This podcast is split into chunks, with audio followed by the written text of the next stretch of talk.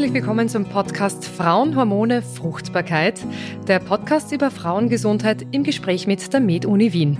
Dieser Podcast ist ein Ort für alle, die sich für Themen wie Hormonregulation oder reproduktive Gesundheit von Frauen interessieren. Hier tauchen wir tief in die Welt der gynäkologischen Endokrinologie ein und diskutieren die neuesten Erkenntnisse und Fortschritte in diesem spannenden Feld.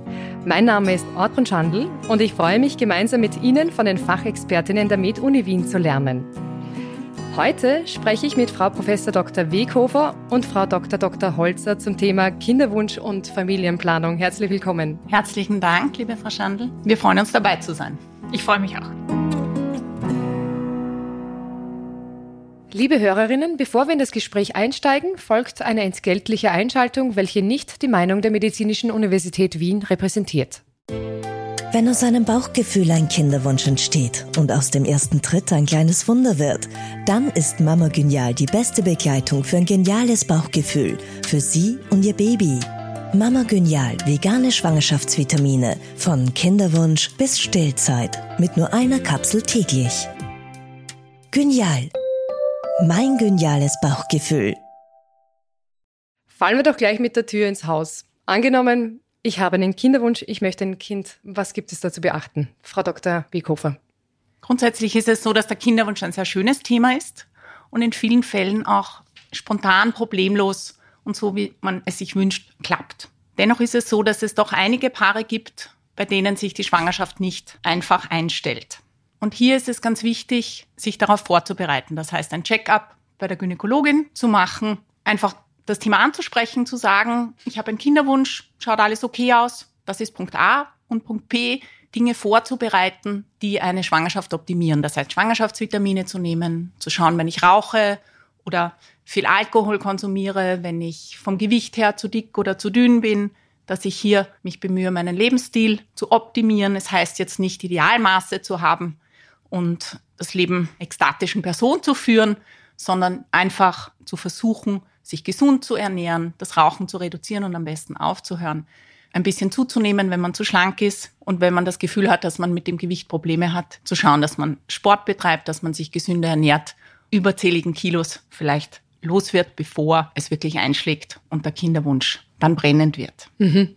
Ein wichtiges Thema ist auch, wenn Grundkrankheiten bestehen, das wäre zum Beispiel eine multiple Sklerose oder ein Bluthochdruck, dass man ab dem Moment, wo man denkt, jetzt ist es soweit, jetzt möchte man das mit der Familienplanung angehen, dass man dann schon zu dem Spezialisten dieser Fachrichtung geht und mit dem abklärt, dass man Medikamente nimmt, mit denen man schwanger werden darf die in der Schwangerschaft ähm, bekannt sind, sicher sind und dass das im Vorfeld schon gut eingestellt ist und dass es dann nicht zu Komplikationen in der Schwangerschaft kommt. Wir bieten Patientinnen auch an, im Rahmen der gynäkologischen Voruntersuchung den Impfstatus zu kontrollieren, weil es vor allem Kinderkrankheiten gibt, die in einer frühen Schwangerschaftswoche ein Problem für den kleinen Embryo oder Feten machen, können wir röteln. Hier gibt es eine Impfung. Diese Impfung kann ich aber nur dann durchführen lassen, wenn ich noch nicht schwanger bin. Mhm.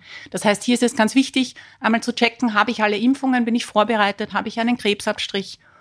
Und zu guter Letzt macht es auch vor Eintritt einer Schwangerschaft Sinn, Schwangerschaftsvitamine zu nehmen, weil es kindliche Veränderungen gibt, die man im Risiko sehr deutlich reduzieren kann, weil man gute Levels von Folsäure zum Beispiel hat im Blut.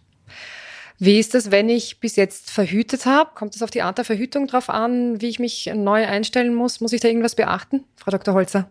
Ja, das ist wichtig, wenn man weiß, man will es zwar vielleicht noch nicht jetzt gleich starten, aber in absehbarer Zeit, sagen wir mal in einem halben Jahr oder in einem Jahr, dass man vorher schon eine Verhütungsmethode wählt, die danach keine Probleme macht. Der Klassiker wäre hier zum Beispiel die Drei-Monats-Spritze, weil bekannt ist, dass Frauen, die mit der Drei-Monats-Spritze verhüten, bis zu 18 Monate nachher noch Zyklusunregelmäßigkeiten haben. Das heißt, in dem Fall würde man schon wissen, dass es danach schwierig wird. Hier wäre zum Beispiel eine Pille empfohlen, die in den meisten Fällen keine Probleme danach macht, wenn man sie absetzt, dass man gleich schwanger werden kann. Oder natürlich ein Kondom, wenn man ohne Hormone verhüten will. Es gab immer wieder das Gerücht, wenn ich die Pille nehme, kann es sein, dass ich nachher nicht schwanger werde. Viele Patientinnen fürchten sich davor ab schon. Hier können wir eine Warnung geben. Mit den neuen Pillenpräparaten, die mittlerweile am Markt sind, ist das nicht der Fall. Hier kann man davon ausgehen, wenn man die Pille absetzt, dass man genauso fruchtbar ist wie vorher. Das ist schon mal eine gute Nachricht. Angenommen, ich habe jetzt die optimale Vorbereitung. Also ich ernähre mich gesund, ich habe Folsäure, ich habe einen super Checkup bei der Gynäkologin, beim Gynäkologen hinter mir So, was tue ich jetzt? Gut, das wissen wir wahrscheinlich, was man tun muss, um ein Kind zu bekommen. Aber was ist denn der optimale Zeitpunkt im Zyklus? Wann soll man es denn am besten versuchen? Generell kann man bei einem regelmäßigen Zyklus von ca. 28 Tagen davon ausgehen, dass der Eisprung 14 Tage vor der Regelblutung ist. Es gibt auch Apps, viele Frauen verwenden das, die dann circa anzeigt, wann der Eisprung sein sollte. Ideal ist es auch, dass man sich einen Eisprung-Test kauft. Gibt es ganz billig im Drogeriemarkt. Das wird im Harren dann gemessen und dann kann man sehen, wann der Eisprung tatsächlich da ist. Das ist ein bisschen was anderes, als wann er sein sollte laut Berechnung. Ansonsten regelmäßiger Geschlechtsverkehr schon vor dem Eisprung und ja, einfach mal es locker angehen.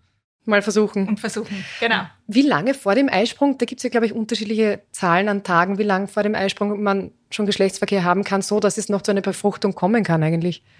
Grundsätzlich ist es so, dass die Samenzellen, wenn sie in Ordnung sind, bis zu fünf Tage befruchtungsfähig sind.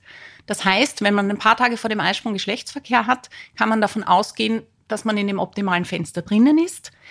Der Nachteil von uns Frauen ist, dass die Eizelle nur sechs bis zwölf Stunden optimal befruchtungsfähig ist. Das heißt, der Fehler, den Paare machen, die es zu gut meinen, ist oft, ich schlafe in der ersten Zyklushälfte nicht miteinander, spare den Samen auf, was prinzipiell keinen Vorteil, sondern eher einen Nachteil bildet, und schlafe dann miteinander, wenn der Eisprungtest total positiv ist. Der Eisprung hat eine saisonale Dynamik. In den meisten Fällen ist es so, dass der Eisprung um drei in der Früh stattfindet, vor allem in den Sommermonaten. Das heißt, wenn Sie sich am Abend sehen und die meisten Paare sehen sich eben erst berufsbedingt am Abend, sind Sie schon aus dem optimalen Fenster draußen, wenn Sie die Tage davor keinen Geschlechtsverkehr hatten. Darum macht es mehr Sinn und es macht auch Sinn für die Beziehung und fürs Wohlbefinden, dass man nicht so auf die Uhr schaut und sagt, ach, das ist der Tag, wo wir unbedingt miteinander schlafen müssen. Das ist so ein bisschen wie der Hochzeitstag, wo die Hälfte der Paare im Nachhinein sagt, wir waren so fertig, dass wir dann nicht mehr miteinander geschlafen haben. ein bisschen ist das so beim Kinderkriegen. Es ist besser wie im Urlaub. Wenn ich Lust drauf habe, dann schlafe ich miteinander und ich bemühe mich, dass wir nicht alle zwei Monate miteinander schlafen, sondern wirklich regelmäßig Sex haben. Das sind die besten Voraussetzungen. Darf ich da ganz kurz eine urbane Legende aufklären, ob das stimmt oder nicht? Wenn man vor dem Eisprung Sex hat, oder wie ist das, dass dann Buben rauskommen und nach dem Eisprung Mädchen oder so? Also da habe ich alle möglichen Geschichten schon gehört. Ich habe auch alle möglichen Turnübungen, Diäten etc. etc. gehört. Offen und ehrlich gesagt, die Natur ist hier sehr durchsetzungskräftig. Ja, 51 Prozent sind Burschen, von den Samenzellen und 49 Prozent sind Mädchen. Das ist so. Da können Sie sich im wahrsten Sinne des Wortes auf den Kopf okay. Also dann haben wir auch einmal mit dieser Legende aufgeräumt hier in diesem Podcast. So, wenn wir jetzt sagen, wir hatten Sex, ich bin mir sicher, viele Paare sind dann schon, brennen schon darauf zu wissen, hat es jetzt funktioniert oder nicht. Man muss dann doch ein bisschen geduldig sein. Wann darf man denn dann, oder wann kann man, wann macht es Sinn, einen Schwangerschaftstest zu machen, Frau Dr. Holzer? Sinn macht es eigentlich erst ab dem ersten Tag, an dem ich die Regel erwarte. Wenn die dann ausbleibt, dann kann ich am nächsten Tag oder am gleichen Tag noch einen Schwangerschaftstest machen, idealerweise mit dem Morgenhaaren, weil da die Konzentration am höchsten ist.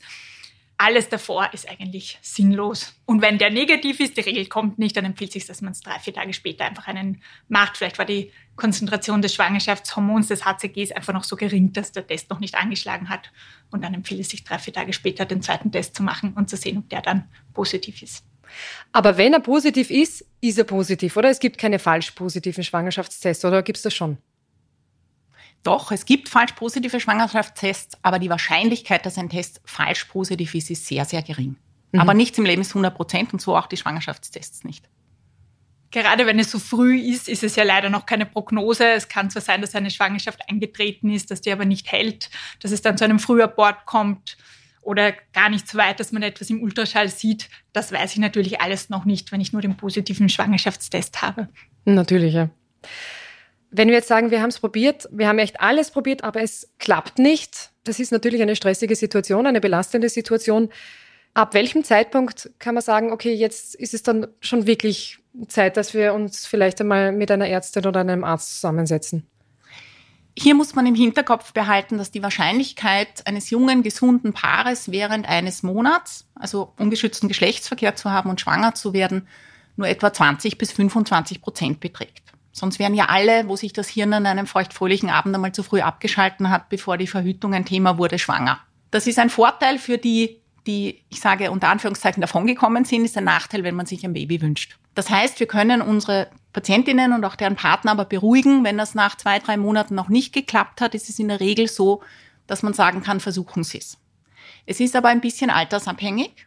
Das heißt, Patientinnen unter 35 oder Paare unter 35, wobei hier das weibliche Alter den größeren Einfluss hat. Hier sagt man, versuchen Sie mal ungefähr ein Jahr ungeschützten regelmäßigen Geschlechtsverkehr zu haben und schauen Sie, ob Sie schwanger werden. In der Zeit wären 80 bis 85 Prozent schwanger. Bei Paaren über 35 ist es so, dass wir ein bisschen restriktiver sind, weil einfach die Uhr tickt. Wir Frauen werden mit all unseren Eizellen geboren, das heißt, wir müssen diese Zeit sehr gut nutzen. Und wenn eine Patientin über 35 kommt, dann sagen wir in der Regel sechs Monate. Es gibt hier aber auch Ausnahmen. Zum Beispiel, wenn es einen offensichtlichen Grund gibt, dass man nicht schwanger werden kann, wenn man zum Beispiel keine Regelblutung hat oder die letzte vor sechs Monaten war, aus endokrinologischen Gründen, hormonellen Gründen oder im weil eine Chemotherapie im Kindesalter war, dann sollte man natürlich sofort zum Frauenarzt gehen und das abklären lassen, weil dann hat es keinen Sinn, ein Jahr oder ein halbes Jahr zu probieren, wenn die Möglichkeit quasi gar nicht da ist. Also im Prinzip im Zweifelsfall jederzeit zum Frauenarzt gehen und das anschauen lassen. Es gibt auch Erkrankungen wie zum Beispiel eine Endometriose oder große Myome, die mitunter eine operative Sanierung brauchen, also wo die Patientin mitunter eine Operation braucht und es dann ratsam ist, dass sie ein paar Monate nicht schwanger wird, damit alles gut verheilt. Das heißt, in diesen Fällen, wenn ich weiß, bei mir besteht eine Endometriose, es kann sein, dass ich eine Operation brauche, ist es sinnvoll, sich das schon im Vorfeld ein bisschen zu überlegen und nicht erst, wenn der Kinderwunsch wirklich aktiv da ist, weil oft ist man entspannter, wenn man dann weiß, man sollte ein paar Monate nicht schwanger werden, damit alles gut verheilt. Mhm, weil dann alles gut vorbereitet ist sozusagen. Kann man mit Endometriose überhaupt schwanger werden? Ja, prinzipiell ist das möglich. Vielleicht willst du da im Detail noch darauf eingehen? Bei vielen klappt es auch. Also nur weil man mal die Diagnose Endometriose bekommen hat, heißt nicht, dass man verzweifeln soll und sich Sorgen macht. Einfach mal probieren und schauen, ob das nicht sowieso einfach funktioniert.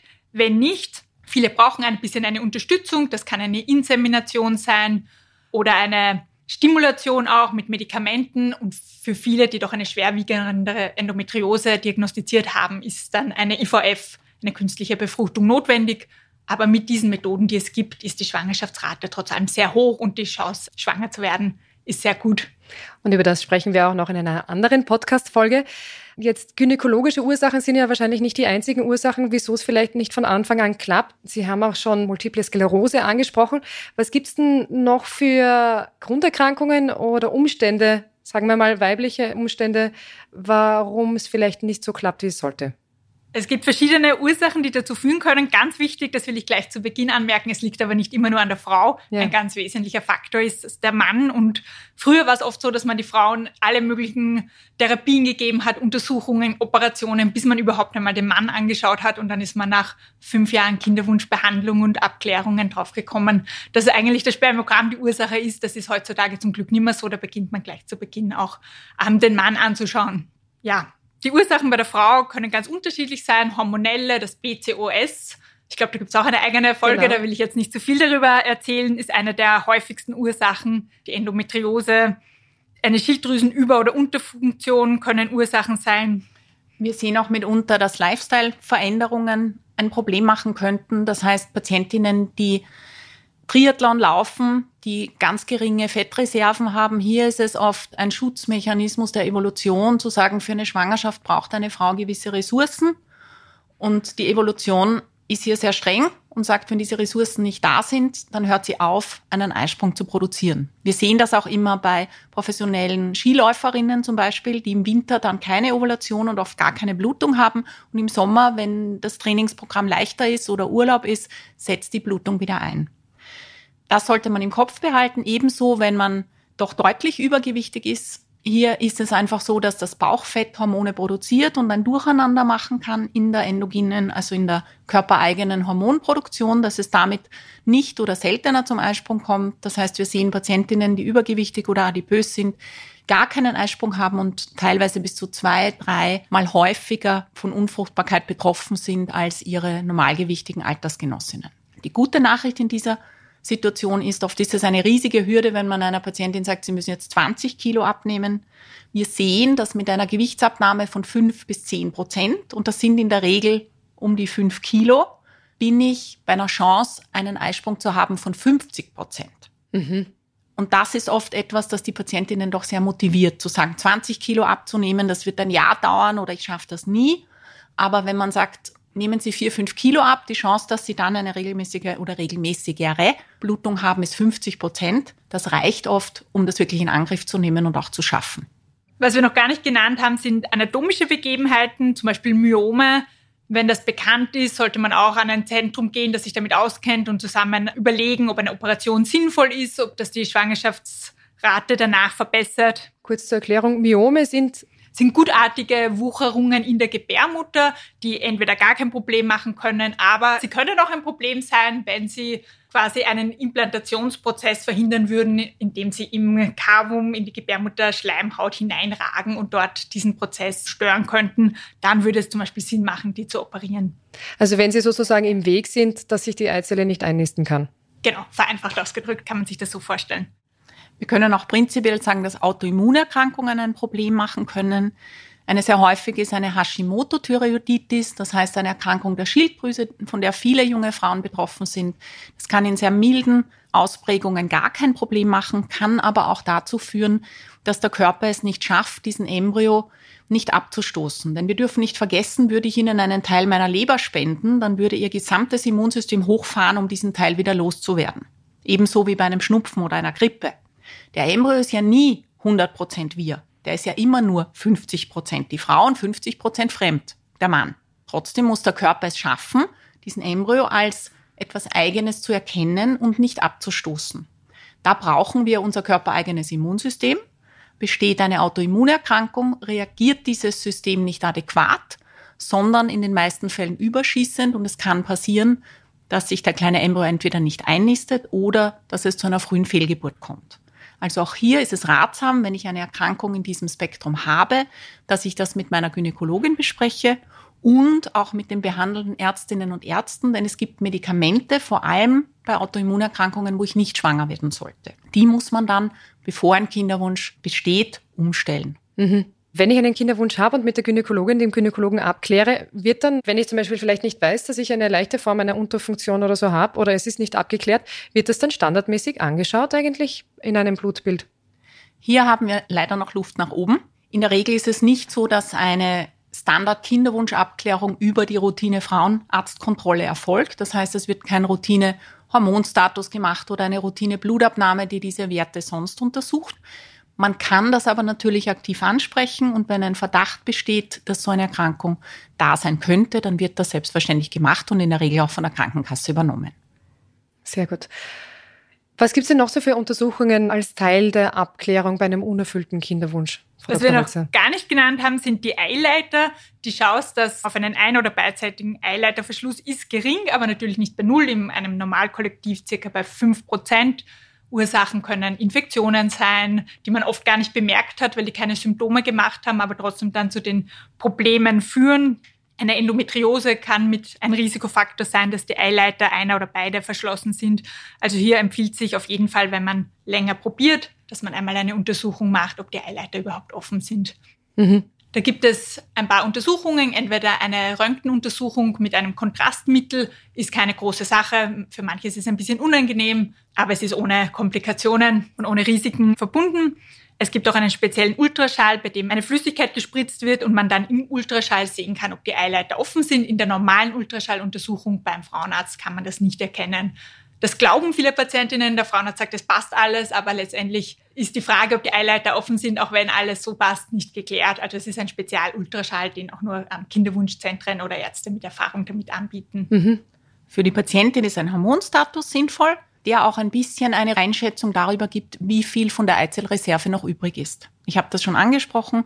Wir Frauen werden mit all unseren Eizellen geboren. Das heißt, je älter wir werden, desto weniger Eizellen bleiben über. Ich vergleiche das ein bisschen wie beim Fußballspielen. Es macht einen Unterschied, ob ich aus 80 Millionen Leuten wie in Deutschland elf Männer aussuchen muss, die eine Fußballmannschaft machen, oder aus acht Millionen Leuten wie in Österreich. Ja, da ist die Qualität des Fußballs wahrscheinlich eine andere. Das heißt, eine 25-jährige Patientin hat einen größeren Pool an Eizellen, aus dem die beste herausgesucht werden kann jeden Monat, im Vergleich zu einer 45-jährigen Patientin.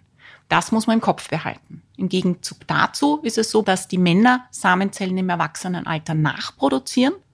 Das heißt, es macht Sinn, ein Spermiogramm zu machen, also eine Samenuntersuchung. Das ist eine, hier muss man eine Samenprobe im Labor abgeben oder auch mitbringen. Für viele Patienten ist das eine große Hürde für die Untersuchung, wenn sie die Samenzellen oder das Ejakulat im Labor produzieren müssen. Hier ist es wichtig zu sagen, man kann das auch zu Hause produzieren, in der gewohnten, ruhigen und Privatsphäre-Umgebung uns mitbringen ins Labor, solange ein gewisses Zeitfenster und eine Wärme äh, erhalten und gewährleistet sein können. Aber wenn einmal das Spermiogramm ein Problem hat, dann macht es Sinn, das zu wiederholen nach sechs bis acht Wochen, weil Samenzellen eben neu produziert werden. Gibt es bei Männern eigentlich auch einen Unterschied im Hormonstatus? Den schauen wir Gynäkologen natürlich nicht an. Also wenn man den Verdacht hat, dass bei dem Mann ein hormonelles Problem ist, dann empfiehlt sich die Überweisung an einen Urologen und vor allem auch einen, der ein bisschen mit dem Thema Andrologie und männlichen Reproduktion Erfahrung hat und sich da auskennt. Und natürlich gibt es da auch Erkrankungen, die dann dazu führen, dass es weniger oder gar keine Samen gebildet werden, ja. Wir haben es jetzt schon angesprochen, viele Methoden, wie man dem Kinderwunsch auf die Sprünge helfen kann. Vielleicht auch so zum Zusammenfassen und nochmal zur Versicherung, dass es kein Grund zum Stress oder zur Panik ist, wenn es vielleicht nicht sofort klappt. Es gibt viele Möglichkeiten, wie kann ich denn therapeutisch ansetzen, so zusammengefasst. Viele Patientinnen und Patienten brauchen nur ganz wenig Unterstützung, um wirklich schwanger zu sein. Das kann mal ein bisschen ein Schilddrüsenpräparat sein, weil die Schilddrüse dafür verantwortlich ist oder mitverantwortlich ist, dass eine Eizelle gut heranreift. Das kann weitergehen, dass wir Medikamente geben, um einen Eisprung zu unterstützen. Das kann sein, dass man mal eine Insemination macht, das heißt die Samenzellen aufbereitet, die besten herausfiltert und mit einem ganz kleinen Schlauch bis in die Gebärmutter gibt, ein bisschen so ein Taxi für die Samenzellen. Hier gibt es eine weite Abstufung. Das heißt, unerfüllter Kinderwunsch heißt nicht immer Reproduktionsmedizin, künstliche Befruchtung, fünf, sechs, sieben Jahre Tortur und mhm. eine lange Leidensgeschichte. In vielen Fällen ist es so, dass wir sehen, dass Patientinnen dann überrascht sind, wenn es beim ersten Mal, nach dem ersten Therapieversuch gleich funktioniert und sie sagen, oh, damit habe ich jetzt gar nicht gerechnet, ich wollte ja noch das und das und das machen. Also in vielen Fällen sind wir in der glücklichen Lage, dass man an kleinen Schrauben drehen kann und das reicht. Wie sehr freuen sich dann eigentlich die Gynäkologinnen dann mit, wenn, wenn die Frau total überrascht kommt und sagt, was, so einfach? Wir freuen uns immer noch mit. Wir haben auch manchmal Überzeugungsarbeit zu leisten, weil es Paare gibt, die sagen, na, schwanger kann ich sicher nicht sein. Mhm. Ich bin dazu übergegangen, gerade in der Notfallambulanz, wenn Patientinnen, die das überhaupt nicht am Radar haben, sagen, schwanger kann ich nicht sein, zu sagen, wenn ich Geld bekommen würde für jede Patientin, die schwanger ist und mir das vorher sagt, müsste ich nie wieder arbeiten. besonders schön, wenn dann ein paar Jahre, ein, zwei Jahre später die Damen nochmal kommen fürs Geschwisterkind und das dann auch wieder so gut klappt, dass man dann sieht, dass hier diese Vertrauensbasis da ist und dann freut man sich natürlich umso mehr mit. Also auch wenn man ein absoluter Profi auf dem Gebiet ist, ist es trotzdem immer eine Freude dann genau. wahrscheinlich, wenn man, ja. wenn man sieht, dass man ja. helfen konnte. Ja, wir haben einen ganz besonders schönen Job, weil es ist ein schönes Ereignis.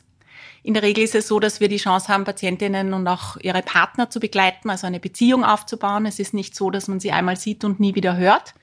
Manche kommen, wie gesagt, fürs zweite Kind, viele kommen, um das Baby dann herzuzeigen. Manche kommen in einem privaten Kontext. Ich habe das letzte Woche erst erzählt, dass ich im Supermarkt angesprochen wurde, Grüß Gott, Frau Doktor, was ungewöhnlich ist, weil warum soll ein Supermarktmitarbeiter wissen, dass ja, ich. Medizinerin bin ja. und Namen Schall und Rauch, aber das Gesicht war mir bekannt. Nur mhm ich bemühe mich dann immer, nicht zu sagen, woher wir uns kennen, aber am Ende des Tages war das Kind schon fünf, sechs Jahre alt und der Herr war sehr froh zu sagen, ich wollte Ihnen nochmal sagen, wir waren so froh, dass wir bei Ihnen waren und dass wir da gut betreut worden sind in der Ambulanz und dass das dann letztlich geklappt hat. Wir denken uns jedes Mal, wären wir doch früher gekommen. Das ist wirklich rührend, ja. Und ihr müsst wahrscheinlich, habt sicher so eine, eine Pinnwand, oder? Mit, mit lauter genau. Babyfotos genau. und, und, und, an und Glückwunschkarten und Dankeskarten, oder? Genau. Süß. Hebt ihr die alle auf? Ja, wir heben die alle auf, außer Paare möchten nicht, dass wir sie sozusagen auf die Pinnwand geben, dann werden sie in einer Lade aufbewahrt, um die Privatsphäre zu gewährleisten. Natürlich, war sehr schön.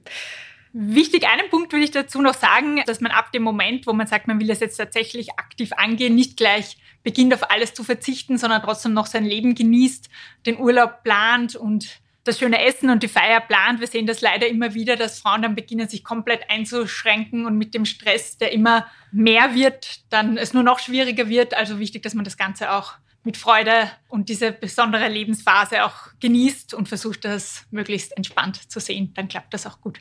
Das, was für mich auch noch immer wichtig ist, hier nichts von Schuld zu sprechen. Es ist gerade in einer Partnerbeziehung oft so, wenn die Ursache dann an einem von beiden liegt, macht das oft schlechte Stimmung. Es kann niemand was dafür. Es ist genauso wie wenn man jetzt schlecht sehen würde oder zuckerkrank wäre oder einen hohen Blutdruck hätte. Das ist auch nichts, was man selbst verursacht hat. In der Regel ist es so, in den meisten Fällen gibt es Hilfe. Viele unserer Paare, und das ist wirklich die große Mehrzahl, braucht dann ein bisschen Hilfe und hat dabei Erfolg. Das heißt, hat die Chance, eine Familie zu gründen und es klappt auch noch oft für ein Geschwisterkind. Das heißt, nicht verzweifeln, sondern wirklich auch in der Paarbeziehung sagen, wir schaffen das, wir machen das. Gemeinsam. Genau. genau. Ich sage immer, wir suchen keinen Schuldigen, sondern wir suchen die beste Methode, ja. schnell schwanger zu werden. Sehr schön. Vielen, vielen herzlichen Dank für die Einblicke und das interessante Gespräch und auch an Sie, liebe Hörerinnen, dass Sie dieses Mal wieder dabei waren. Folgen Sie diesem Podcast gerne für mehr Themen rund um Frauengesundheit. Und noch eine Info zum Schluss. Für Hilfesuchende in Österreich wird an der Abteilung für gynäkologische Endokrinologie und Reproduktionsmedizin im Universitätsspital der MedUni Wien und der Stadt Wien immer Beratung angeboten. In der nächsten Folge sprechen wir über Verhütung. Bis dahin wünsche ich Ihnen alles Gute und ich freue mich auf ein Wiederhören. Herzlichen Dank, Frau Schandl. Herzlichen Dank. Ja.